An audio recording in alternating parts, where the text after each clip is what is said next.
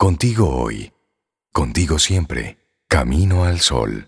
Disfrutemos un delicioso café, escuchando Camino al Sol.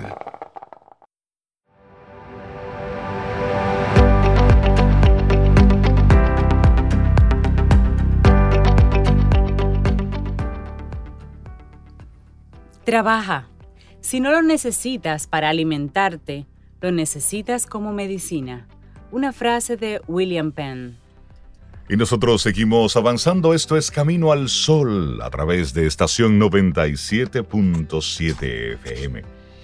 Y continuamos nosotros en nuestro programa recibiendo, recibiendo gente interesante para compartirnos información más que oportuna. Así es. A propósito de todo lo que hemos estado viviendo en este año. Le damos los buenos días, la bienvenida a la doctora Geraldine Battaglini Castillo. Y hablaremos sobre cómo regresar a la normalidad alimentaria, entre comillas, subrayado y en otro color, post-cuarentena. Doctora, buen día, bienvenida a Camino al Sol, ¿cómo está? ¿Cómo están todos? Feliz día, feliz día para todos los Camino al Sol oyentes. Gracias, bienvenida, doctora, un placer conectar con usted en el día de hoy. Y como dice Reisi, una... Un tema muy oportuno, realmente. Las personas están volviendo a una relativa normalidad y la alimentación es parte de. Una de ellas es personas que cometieron excesos por ansiedad, estando guardados en casa, comiendo mucho y demás a deshoras y con cualquier tipo de combinación. O, o constantemente. Y personas también que, que vieron mermada su alimentación y la calidad de su alimentación para tratar de administrar los recursos que también se vieron mermados en muchos hogares, doctora. Entonces, vamos a conversar con la doctora Geraldine Battaglini. Ella es doctora con especialidad en el área de medicina interna, dietología clínica, obesología clínica, medicina estética, cirugía láser para obesidad. Y es la creadora de una línea de medicamentos antiobesidad, señores. Battaglini es la línea. Así que, doctora, por favor, vamos a sentirnos como en casa para tratar este tema. ¿Cómo volvemos a la normalidad? ¿Y cuál sería una normalidad todavía en este caso? Exacto. Mira, eh, vamos a dividirlo en dos grandes grupos, eh, esta, esta pequeñita disertación. El primer grupo son los aspectos biológicos y metabólicos de la comida en nuestro ser. Y el segundo grupo eh, son los aspectos psicológicos del comer. Okay. El comer es desde que somos seres humanos, o sea, desde que somos Homo sapiens sapiens, un acto grupal, social, mucho más de lo que es un acto individual. Nosotros los seres humanos somos seres gregarios, estamos diseñados para vivir en comunidad.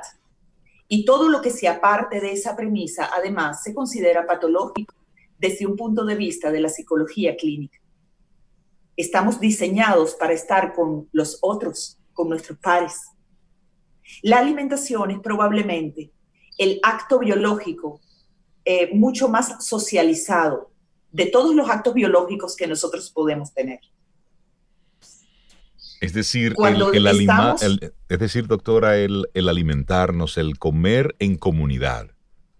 El comer en comunidad es lo correcto, es lo que se considera psicológicamente saludable y biológicamente además también saludable, porque está ya determinado desde un punto de vista científico, mucho más de, allá de cualquier duda, que el alimento, vamos a decirlo en palabras eh, pobres, caribeñas, de todos los días, aprovecha mucho más cuando es comido en un entorno adecuado que cuando no lo es. Entonces, esos son los aspectos psicológicos. Eh, al nosotros haber estado o todavía estar, de hecho, en una cuarentena, rompemos drástica y dramáticamente con esa premisa. Ya eso no se cumple. Si vivimos solos, estamos con nosotros mismos, pero en el mejor de los casos, hemos estado con nuestro núcleo familiar más íntimo. Todos los días, en todas las comidas. Durante más de tres meses, por lo menos en la República Dominicana. Ya vamos vía el cuarto mes. Así es. Sí. Y aunque ha habido apertura de espacios, como se ha visto en las últimas, sobre todo tres semanas, estas aperturas de espacios son absolutamente ínfimas en lo que respecta a lo que sucedía antes del quince de marzo. Claro. Entonces son los aspectos psicológicos y los aspectos biológicos. Eh, también son muy importantes, porque es que hemos variado absolutamente la dieta. ¿Qué significa dieta? Dieta no es más que lo que un ser humano consume en veinticuatro horas, en lo que alimentación se refiere. Okay. Eso es dieta. Dieta no es comer menos o comer alimentos selectivos para adelgazar. Dieta es solamente lo que nos comemos en veinticuatro horas. Eso ha variado sustancialmente. Claro. Hay personas, las menos favorecidas, las menos felices, que no han tenido el acceso a los alimentos a los que han estado acostumbrados. Uh-huh. Llegue hasta ellos, además, nuestro reconocimiento en este momento, porque han sido los campeones, los héroes alimentarios de estas semanas.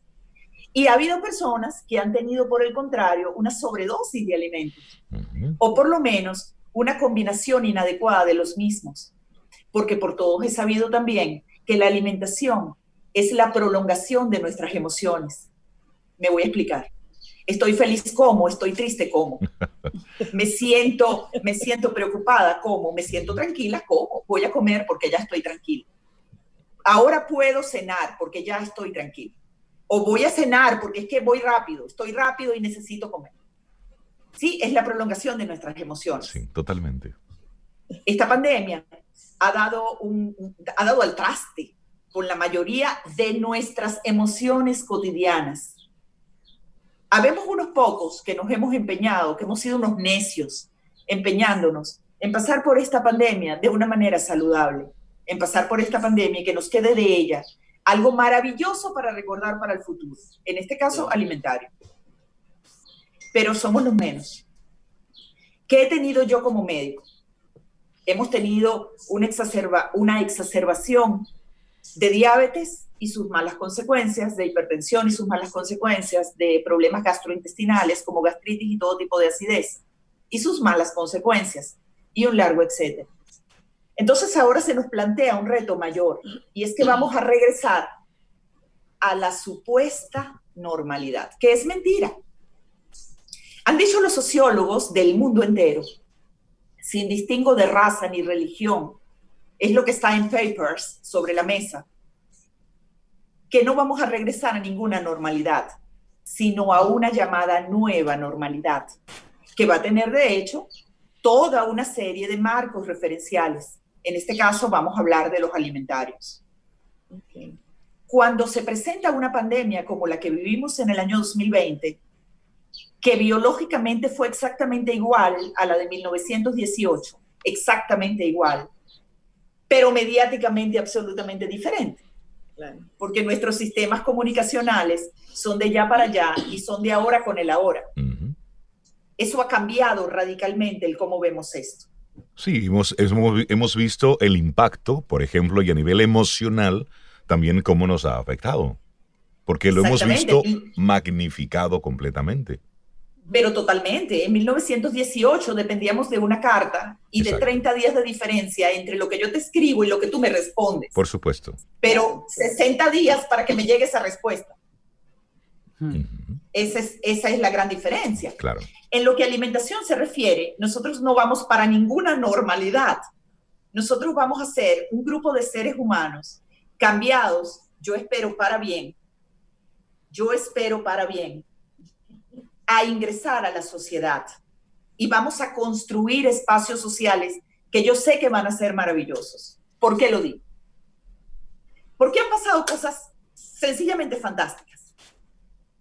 Hemos descubierto que podemos cocinar unas habichuelas en tres horas de tiempo, señores, y que quedan divinas, y que quedan más, y que quedan más ricas que las que calentábamos en el microondas en tres minutos. Es cierto. Hemos descubierto eso. Sí. ¿A qué sí? Sí, sí. Hemos descubierto que podemos guisar con una combinación de hierbas que no se nos hubiera ocurrido nunca jamás antes en la vida, pero que era lo que en ese momento teníamos en la despensa y no teníamos sí, más. Claro. Entonces déjame ver cómo invento, déjame ver qué le pongo al arroz para que sea otro arroz. A esto se le llama acervo cultural alimentario y, señores, forma parte de la base de los pueblos. Hemos cambiado y hemos cambiado para bien. Hemos descubierto que si nos sentamos a la mesa, aunque sea yo conmigo, puedo hacer del acto de comer algo lindo. Porque debemos dividir esta cuarentena en dos grandes fases. Eso no lo digo yo, también lo dicen los sociólogos del mundo entero. La primera fase duró aproximadamente cuatro semanas y fue la fase de la angustia máxima. La segunda fase fue la fase, o es todavía, la fase de la aceptación y amalgamiento con lo que me rodea. En la primera fase me angustié, me sentí perdida, no sabía qué hacer y me desesperé y comí lo que era y como no era. En la segunda fase tomé conciencia y dije, no, espérate, ya va, que esto como que todavía no se acaba, déjame resolver. En la primera fase aumenté diez libras o veinte. Estoy hablando en serio y números reales. Sí, sí. En la segunda fase bajé no solamente las diez libras, sino que además, wow, me sentí mejor metabólicamente y descubrí que puedo, a través de lo que me como, ser feliz y estar saludable. Y esas también son realidades. Claro. Y aquí, entonces, doctora... hemos visto... Sí, días. Doctora, discúlpeme, me gustaría aquí poner un poquitito la piedra con lo que desde la O M S en esta semana eh, han estado emitiendo como información. Y decía la cabeza de la O M S que lo peor está por llegar. Y usted uh-huh. hablaba de, de dos estadios en los que hemos estado en esta pandemia. Creo que con las palabras desde la O M S de que lo peor está por llegar, si como ciudadanos responsables le prestamos atención a esas palabras, estaríamos entrando en una tercera etapa. Lejos de angustia y de incertidumbre, nos estaría llevando, en lo mejor de los casos, a una preparación para eso peor que está por llegar. Entonces, desde el punto de vista de la alimentación, nosotros en República Dominicana tenemos una dieta. Todos conocemos, manejamos y disfrutamos la bandera. ¿Mm? Wow, arroz, sí, muy buena. Habichuela y carne. Muy bien, pero eso, eso ha sido transformado. Uh-huh. Y también el consumo de víveres en las noches o en las mañanas, de acuerdo a, a la región, para fines de desayuno o cena. También eso ha sido modificado. Entonces, ¿cómo nosotros, ante todo lo que está sucediendo, tomamos las reales previsiones y comenzamos a consumir cosas que nos hagan bien, que estén conectadas con el ritmo de vida que nosotros tenemos ahora? Más tranquilo, más sosegado, mucho más sedentario, y a lo mejor no necesitamos esa carga calórica que de manera habitual nosotros teníamos. ¿Cuáles son sus sugerencias, su invitación desde esa óptica, desde la dieta típica del dominicano, con toda su dinámica y su energía, versus lo que estamos nosotros viviendo ahora? Y esta nueva, esta nueva realidad, esta nueva realidad eh, la vamos a vivir todavía por, por un poco más de tiempo. Así es. ¿Cuánto tiempo es? No sabemos. Pero no sí, sabemos. Definitivamente cambiamos y definitivamente tenemos que seguir en el camino del cambio positivo. Todos los cambios son positivos si llevan a mejores puertos. Por supuesto. Definitivamente, hacer la alimentación, en principio, un acto instintivo e intuitivo. Uh-huh. La alimentación no es, en principio, un acto consciente. Es un acto instintivo e intuitivo. Debemos nosotros trabajar para hacerla consciente y aplicar el aquí y el ahora en lo que me como. Nosotros no necesitamos ni la combinación de nutrientes que hasta ahora, que hasta el día quince de marzo traíamos, ni necesitamos las cantidades que hasta el quince de marzo traíamos. Nosotros debemos entender que tenemos y estamos obligados metabólica y psicológicamente a achicar las porciones, achicar las porciones e introducir dentro de un único, un único plato la cantidad de nutrientes que nuestro cuerpo necesita. Y esta cantidad de nutrientes debe dejar un poco por fuera, un poco por fuera almidones y azúcares. Digo un poco por fuera porque obedecemos a un acervo cultural nutricional, como les decía, uh-huh. y nosotros tenemos el nuestro en República Dominicana. Tampoco sí. se trata de renunciar, de intentar renunciar ni siquiera a eso eh, totalmente, pero sí de adaptarnos, porque la nueva realidad va a durar bastante tiempo. Yo sí me solidarizo con el presidente de la Organización Mundial de la Salud, porque hay tres premisas que avalan eso. ¿Cuándo esto se va a acabar? Eso está estudiado, señores. Esto se va a acabar cuando se cumplan estas tres cosas que les voy a nombrar a continuación. Uno, consecución de la vacuna. Dos, distribución de la vacuna a todos los cuatro puntos cardinales del planeta Tierra, a todos los países. Tres, inmunización efectiva a por lo menos el ochenta por ciento de los habitantes del planeta Tierra. La inmunización efectiva tiene dos partes. La primera, tiempo. Se necesitan días y a veces varias semanas. Y la segunda, que el fármaco sea biológicamente compatible con todas las razas. Hasta que estas tres cosas ocurran, nosotros tenemos que modificar nuestra alimentación. Y yo creo que además va a quedar modificada para bien para todo el futuro. ¿Cuál es mi recomendación efectiva? Sabemos que la proteína cárnica no solamente es cara, sino que todos los estudios alimentarios, todos, absolutamente todos, sin distingo de raza, dice que nosotros los seres humanos no necesitamos tal cantidad de carnes rojas para sobrevivir. Antes, por el contrario, las carnes rojas que consumimos requieren en muchos casos un esfuerzo metabólico mayor para ser digeridas y metabolizadas. Entonces, absolutamente todos los estudios van hacia el llamado plant-based alimentation, alimentación basada en plantas. Basada en plantas significa elementos del reino vegetal y del reino de los hongos. Los hongos ya no son vegetales, son un reino por ellos. No es que les estoy invitando a ser vegetarianos, pero sí les estoy invitando a disminuir el consumo de carnes rojas y derivados de las mismas en lo que a siete días, una semana de alimentación se refiere. Redescubramos proteínas vegetales, lentejas y garbanzos en primer lugar. Posteriormente berenjenas, que en República Dominicana se consumen muchísimo y las hacen divinísimas, y acelgas. Y otros alimentos que yo digo que son los grandes olvidados Ajá. de nuestros países latinoamericanos, como por ejemplo el kale, o repollo verde rizado. Mm, ok. Si yo les digo que el kale o repollo verde rizado tiene el sesenta por ciento de lo que tiene la proteína cárnica, ¿ustedes me creen? Wow. Entonces, ¿qué tal si guisamos un arroz, hacemos un risotto con kale, con repollo verde guisado? Además sabe divinísimo. Y si le colocamos un poquito de cúrcuma a ese guiso, además vamos a estar energizados por las siguientes ocho horas. Porque la cúrcuma es un energizante natural que no afecta el sistema nervioso central. Entonces es eso, es modificar la comida para estar saludables desde lo que en casa podemos hacer en la nueva normalidad. Sí tenemos que modificar.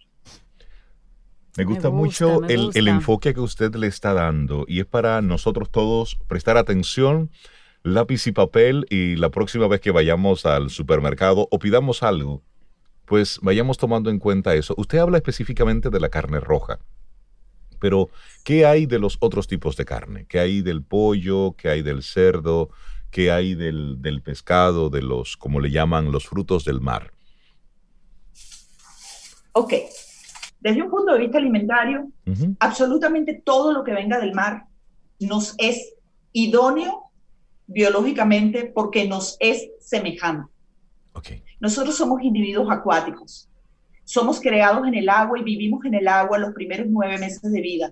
Y el líquido amniótico del útero de nuestra madre es prácticamente agua marina. Pero además, como raza, venimos del agua y compartimos con los seres marinos una serie de similitudes metabólicas que nos hemos empeñado en olvidar los últimos dos mil años. ¿Qué multiplicó Jesucristo? Esto sin entrar en temas... Eh, Los panes ah, y los peces. Claro. Yo soy ante todo científica. Uh-huh. Pero Jesucristo multiplicó los peces, señores. Así es. Multiplicó también el pan, pero es que el pan era la base alimentaria de esa época en ese uh, lado, pla- pedazo del planeta Tierra. Pero él multiplicó fue los peces.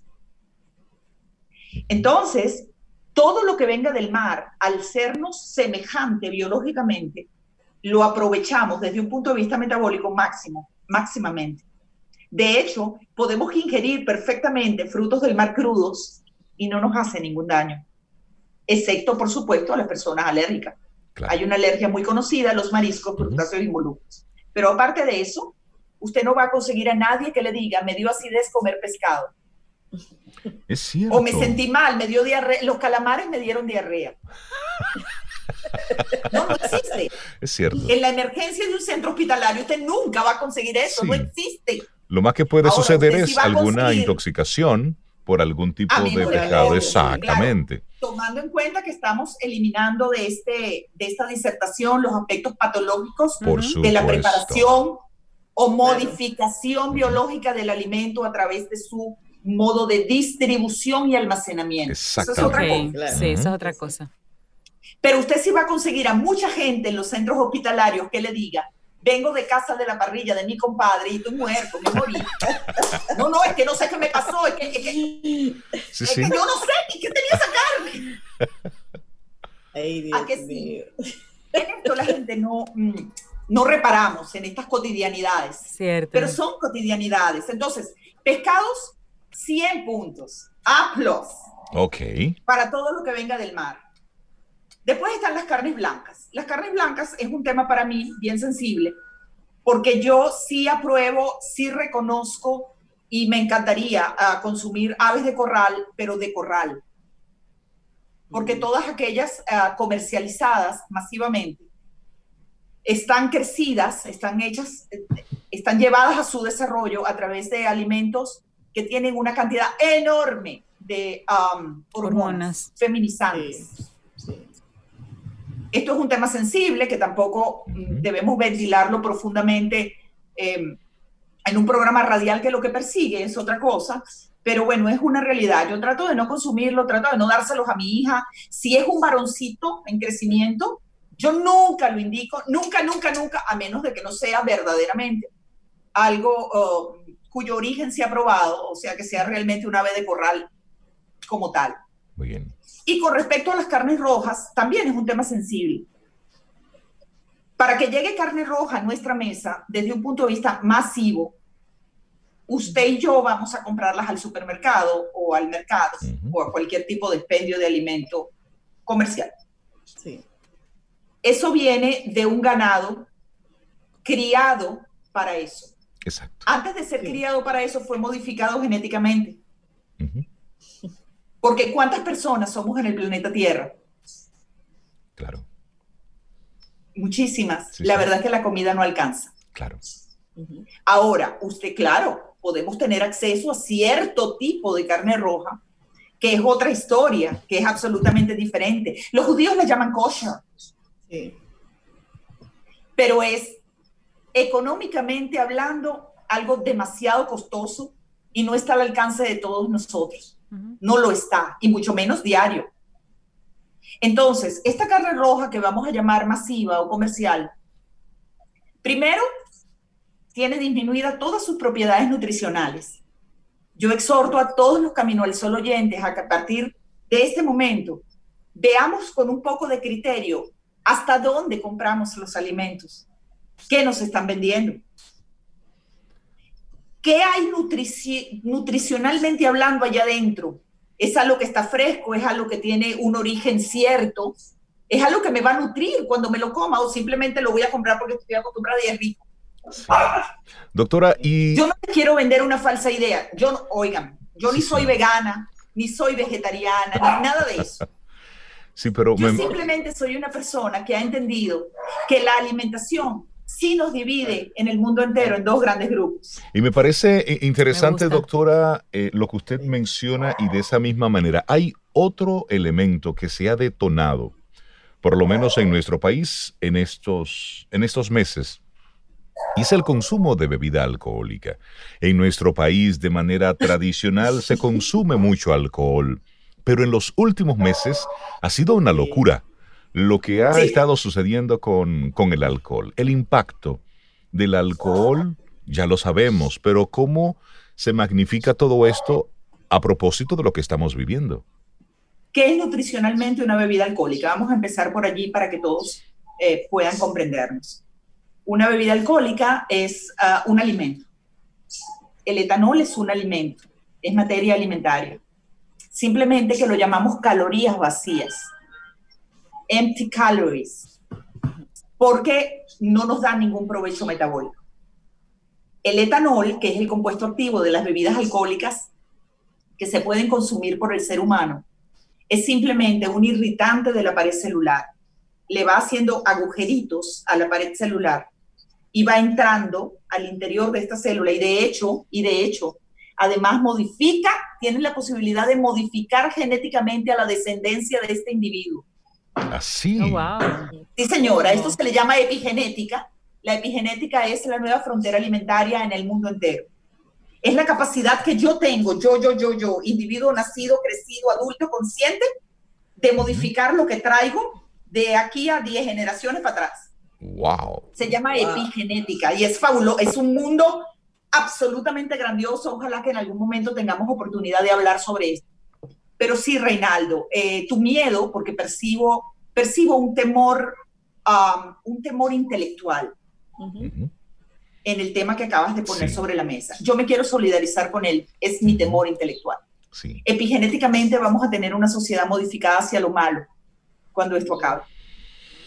Nosotros wow. estamos hablando de República Dominicana porque acá estamos. Exacto. Pero si yo les cuento lo que a ese respecto está pasando en los países balcánicos, es para sentarse a llorar. Wow. Doctora, la escucho y se me eriza la piel. Les soy muy honesto. Nosotros desde Camino al Sol siempre queremos pensar en, en lo mejor, en, la, claro. en esa actitud y en ese trabajo desde la conciencia. Y lo que usted está diciendo es la primera vez que escucho a un profesional decirlo. ¿Cómo quedaría esta sociedad una vez esto concluya? Y usted hablaba anteriormente de esos dos tipos. Dos grupos. Esos dos grupos en los que quedaríamos. Por la alimentación. Por el tipo de alimentación. Y nos gustaría volver ahí. ¿Cuáles son esos dos grupos en los que estaríamos? Los llamamos entonces, internacionalmente, los llamamos internacionalmente, y voy a pedir disculpas uh-huh. por uno de los términos que voy a utilizar. Los llamamos internacionalmente sobrevivientes okay. y zombies. Y zombies. ¿Cuáles son los sobrevivientes? Los que hemos entendido, y humildemente quiero anexarme al grupo públicamente, los que hemos entendido que a través de la alimentación hemos sobrevivido y vamos a seguir sobreviviendo, pero que es una alimentación desde la conciencia y a través de la razón, que no necesariamente es que me voy a comer lo que me quiero comer cuando me quiero comerlo y en las cantidades que deseo, sino voy a comer lo que necesita mi cuerpo por un fin determinado. Muy bien, es decir, el uso del alimento para lo que fue hecho, para lo que fue creado, para nutrirme, para nutrir. No que yo vivo para comer. No, y con espacios abiertos, perdón, y uh-huh. con espacios abiertos. Porque si nosotros los acá reunidos armamos un encuentro social que además queda abierta a la invitación, me encantaría. Yo soy una foodie, yo soy foodie con pesa. Sí, sí, yo soy cocinera, es mi hobby, me encanta, eso me, me alimenta el alma, me gusta cocinar descalza. Pero ya, pero, mire, me meto ahí. Un, un cocinado, Cintia, cuadramos, Reinaldo, sí, con la doctora, sí, un cocinado sí, en espacio eso me gusta. Abierto. Entonces, cuando abrimos esa ventanita, claro, si abrimos una ventana dentro de, de esta estructura emocional alimentaria, por supuesto que mientras estemos dentro de esa ventana, ese espacio también va a ser respetado, porque el claro. ser humano es un ser de equilibrios. Por supuesto. Pero estamos hablando en línea de máxima, lo que es la cotidianidad. Ajá, sigue Reinaldo, disculpe. Y luego tenemos los zombies. Los ¿Quiénes zombies. son los zombies? Los muertos en vida. Personas que están vivas, pero cuyos procesos metabólicos no, no lo están. Sí. Estamos simplemente ahí. En ese modo automático. Vamos a tener, sí, vamos a ver mucha agresividad, nos va a rodear mucha agresividad, nos va a rodear mucha gente dispersa. Mucha gente dispersa. Sí. Tenemos que estar preparados, todo eso está estudiado. Uh-huh. Lo que pasa es que la mayoría de las personas, la mayoría digo millones, millones de individuos, sí. se ha pasado esta semana eh, viendo noticias en lo que a cómo el coronavirus está matando gente en todos los países y cuántos enfermos hay. Pero vemos un grupo de intelectuales que hemos visto la pandemia desde, desde otros aspectos, ¿no? Hemos investigado otras cosas. De hecho, decía sí. una, una especialista en la conducta humana que la pandemia, el aislamiento, es el, el experimento más profundo que se haya hecho en los últimos tiempos, porque esto ha dado precisamente para estudiar tanto la conducta del ser humano, lo que hemos estado viendo, y por otro lado, lo que es la parte sanitaria, lo que es la parte de la salud. Doctora, realmente nos gustaría extenderle una próxima invitación. Sobre este tema hay mucho de qué hablar y nos gusta mucho el enfoque que le das a este tipo de contenidos y creo que conecta muy bien con el sentir de nuestro programa Camino al Sol. De todo se puede hablar, utilizando los conceptos, las palabras adecuadas. Y este es un momento para compartir información de valor, desde contenido desde el respeto, bien fundamentado, pero sobre todo que, lejos de preocuparnos, nos ocupe. Yo creo que si una persona, después de escucharla a usted hoy, va al supermercado, va a pensar dos veces lo que va a llevar a su casa. Si antes entraba cosas en el carrito de forma automática, por lo menos hoy, y si así sucede, creo que hemos logrado eh, conquistar por lo menos un alma. Y ese es el objetivo, de que se puedan ir provocando cambios poco a poco en las conductas, en los hábitos, que es muy difícil, pero esa es la tarea. Así es que, uno doctora, de mis hashtags es Somos ah, Legión. Somos Legión. Somos palabras, palabras finales, doctora, recomendaciones últimas en este segmento. A ver, comenzó la, uh, la cosecha de pitahaya en su país, en República Dominicana. A comprar pitahayas, que es, un, es una, ge, una gema de la naturaleza. Uh-huh. Aquí no eh, la consumimos, ¿no? Consumir más alimentos eh, caseros, preparados en casa, no porque usted tenga dinero en el bolsillo, pida delivery, no, no vaya a dejar claro. tampoco de pedir delivery, pero no, que no sea la cotidianidad de claro. su día. Eh, claro. Regálese, regálese el convertirse en un alquimista en su cocina, que las satisfacciones son todas. Ay, me gusta eso. Eh, es. Estamos a la orden, por supuesto, desde un punto de vista médico. Cualquier duda que tengan, pregunten, que para eso estamos. Eh, y no se preocupen, que si usted quiere, de esto salimos con salud. Si usted quiere, tiene que quererlo nada más. Doctora, si para, para la gente ponerse en contacto con usted. Para conectar Instagram. Con usted. Instagram por ahora, dra.Geraldine Battaglini, con B alta y doble T de Tamanaco. Battaglini. Doctora Geraldine Battaglini. Geraldine Battaglini. Vamos a compartirlo para que los sí. Camino al Sol oyentes se encuentren. Mira, a mí me hackeó mi cuenta alguien el veinticuatro de diciembre del año pasado, un buen regalo de Navidad. Mi cuenta tenía todos los miles de seguidores del universo. Instagram no me la ha devuelto. Eh, ah, tenemos, estamos construyendo una cuenta desde hace más o menos dos meses. Pero allí estamos con mucho cariño. Claro, doctora. Ah, ahí le encontraremos. Geraldine Battaglini. Doctora Geraldine Excelente, Battaglini, doctora. Muchísimas gracias por compartirnos este tema y de seguro estaremos compartiendo en otro segmento. Muchísimas Para gracias. Mí. Así es. Que tenga un excelente día. Igual, doctora. Gracias, gracias, maravillosa doctora, conversación. Gracias. Gracias. Gracias.